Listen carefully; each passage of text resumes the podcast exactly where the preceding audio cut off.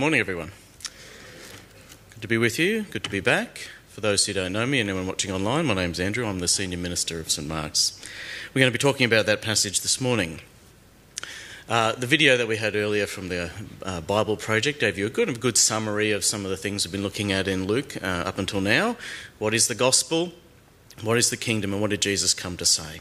Um, in this part of Luke's gospel, though, Uh, we have a series of teachings where Jesus is talking more specifically to his followers about what it means to be a disciple of Jesus, part of his kingdom. And we see that through stories that Jesus taught about what Jesus did and, and said to his disciples at the time. And in our reading today, we're reminded that to be a Christian is to be part of a mission that Jesus has given to all of his disciples. Now, one of my favourite eight movies is the 80s classic The Blues Brothers. Any other fans out there? Oh, it's getting a bit, yeah, good. I thought so. Um, it's about two musicians, brothers, who are trying to raise money to save the Catholic orphanage uh, that they were raised in. And they try to form a band to raise some money, and they have to convince their friends to join them. And they do so, and they by repeating a mantra that they have for themselves, which is, "We're on a mission from God," or if you know the movie, "We're on a mission from God." Uh, you have to say it like that. Uh, um, and so, Christians, we're like the Blues Brothers. We're on a mission from God. Um, and last month, we reflected together on various types of mission organisations that we support as a church. How can we be part of what um, different aspects of mission and different groups are doing around Australia and around the world? So that's mission. But the question is, what is this mission that we're on as Christians?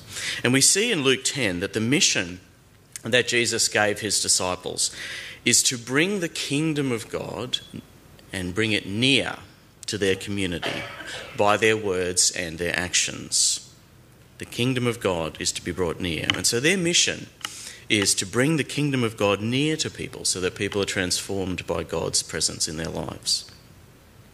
And as always, when I talk about the kingdom of God, I mean the video did give a good summary of it. But what for, what I want to what I want to define it as is the kingdom of God. When we hear about it in Luke, it is a big term, and it covers really all the different ways that we can see God be present tangibly in our world.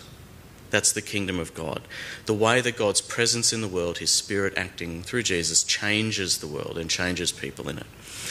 And the story that we have um, that gives us this description of mission here and how these people are part of the kingdom of God is the story of Jesus sending out 72 disciples on essentially what sounds like what we might call a local mission trip um, to the towns and villages in the area where they are.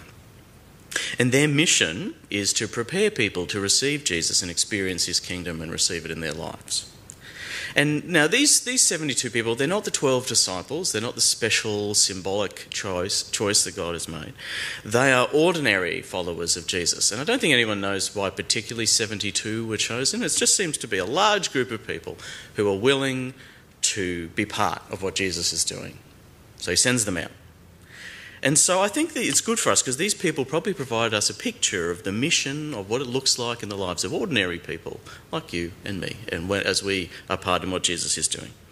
Now, I mean, we might not do particularly what they do um, because they're going out on journeys, they're leaving aside their ordinary lives and going out into other towns. Most of us live out our normal uh, responsibilities, we do our mission in our day to day lives. But I think as we look at this story, we can find some principles here that speak to our situation too and help us as we're thinking about God's mission to us.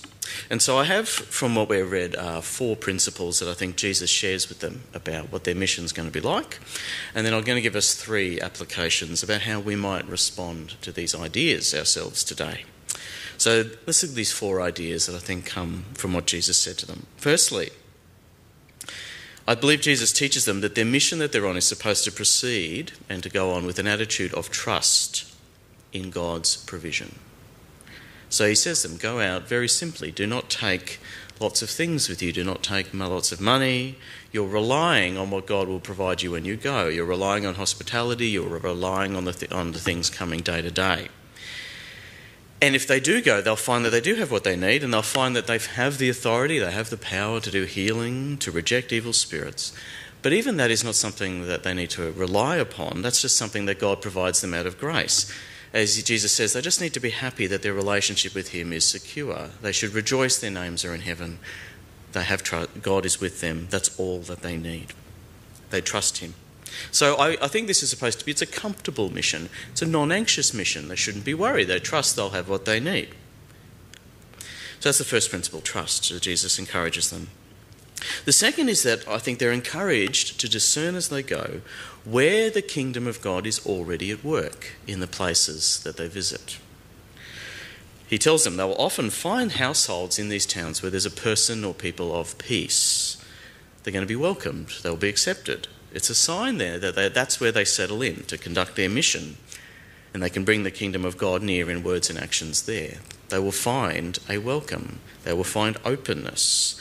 There will be an open heart ready to receive God when they go and they're to receive Jesus. And as he says later, this is what we should expect because it's Jesus himself. He reveals God the Father to people. It's his choice and initiative to do it.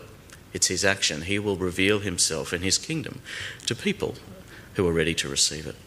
And the disciples are just the agents of that purpose who should be open to the fact that people will be open to them. And so I think their mission is supposed to be confident as they go out because God is at work ahead of them as they go out into the world. The kingdom is already there. So I think there's an openness that they have that God is to see what God is already doing. Thirdly, I think the mission of Jesus' disciples is what we might call holistic mission or a mission of wholeness, which is, eh, as you might know, our theme for the year. They tell, they tell people about Jesus, of course, but he says they're also to demonstrate the kingdom of God with healing and spiritual power and actually showing that God is present through, the, through their experience. The kingdom of God is not just a message, it's not just ideas, it's an experience of God. It's the presence of God, and they'll know that people can recognize that God is near them when these things happen. So their mission has a whole component to it. In our mission month before, we've seen, as you might remember, how thoughtful mission organisations around the world today have an holistic perspective on mission. They're keen for people to hear about Jesus, but also to experience the kingdom, to be healed, to have justice, to have reconciliation, healed relationships, as well as accepting the good news of the gospel. Mission is whole, it changes the whole person when God draws near and the whole community. So the mission of Jesus' disciples is one of wholeness as well. They're saying the kingdom of God is coming, it will change everything in your lives. And finally, Jesus says, I think, that they will be rejected from time to time. But when that happens, they're not to take it personally. They just allow that this is how some people in some towns are going to respond when the kingdom is proclaimed. And they should leave the outcome of that to God. So the mission that they're on is not a coercive mission, it's not a violent one, it's not an anxious one, it's not rough, it's a relaxed mission, I would say. They're relaxed about what's going to happen. If, if people reject you, well, shake the dust off your feet and move on. Leave it to God. Later on in verses 21 to 23, Jesus reflects on the fact that the kingdom of God it's often hidden from people. They don't have the eyes to see, they're not open to see God's presence. And the interaction between God and people is a mysterious thing. It can't be controlled, it can't be predicted. We don't understand why. But the outcome is in God's hands, so we can be relaxed about it and let it go. And I think, and this is the mission then that Jesus gives his disciples go out and do this, but with this attitude and with this expectation. So I think these four principles add up to a kind of cumulative sense. What does it mean to be on a mission from God? What it means to be a disciple and of Jesus and part of his mission for an ordinary person as they go out. So it's not, of course, about being special. It's not about being amazing. It's not about being impressive. Uh, it seems mostly to, about, to be about being open to what God's doing, being faithful to do what we are asked to do, and trust that God's Spirit is already present in the world. The kingdom is near, and be committed to sharing that when the opportunity arises and when it is welcomed. So I think it means being comfortable, it means being confident, it means being relaxed about the results and outcomes of the mission, respecting God's kingdom will come in His time and in His way, and His disciples are to be hopeful and confident that people will accept Jesus, they will be healed there is a place, the kingdom will find its place. And I, say that considering that mission is sometimes uh, uh something that translates to anxiety or guilt for Christians when we think about, oh, what I should be doing and how I should be doing it and what we should be seeing happen. But Jesus gives us here a vision of mission. It's empowering, it's gentle, it's calm, and it's, hope- and it's hopeful. He, his disciples can expect to see the kingdom if they follow his way.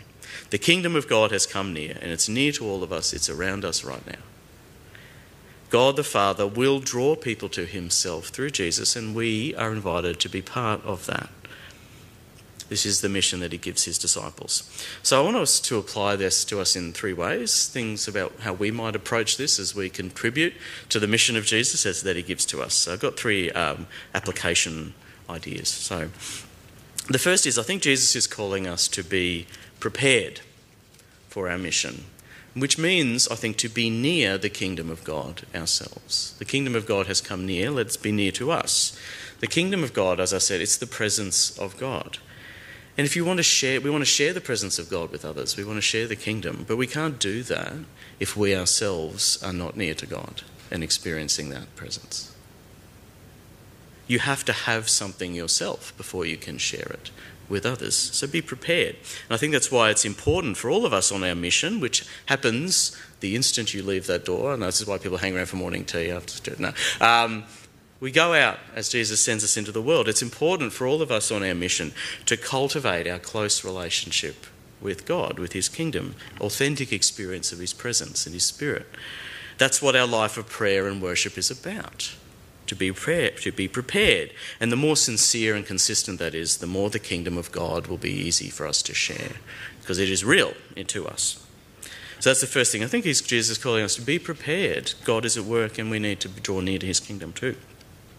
The second thing I think is for us to be aware, to be aware of what God is doing, as um, Jesus was told his disciples. It's helpful as you go out to have eyes open for what God is doing for the pe- in the people and groups who might have an open heart to the peace of Jesus and welcome him. Where is he already at work? Where is he already calling people to be part of his kingdom? And they're listening. They are out there. And there are more of them than we might think if you just watch the news. Okay. As Jesus says here, the harvest is plentiful.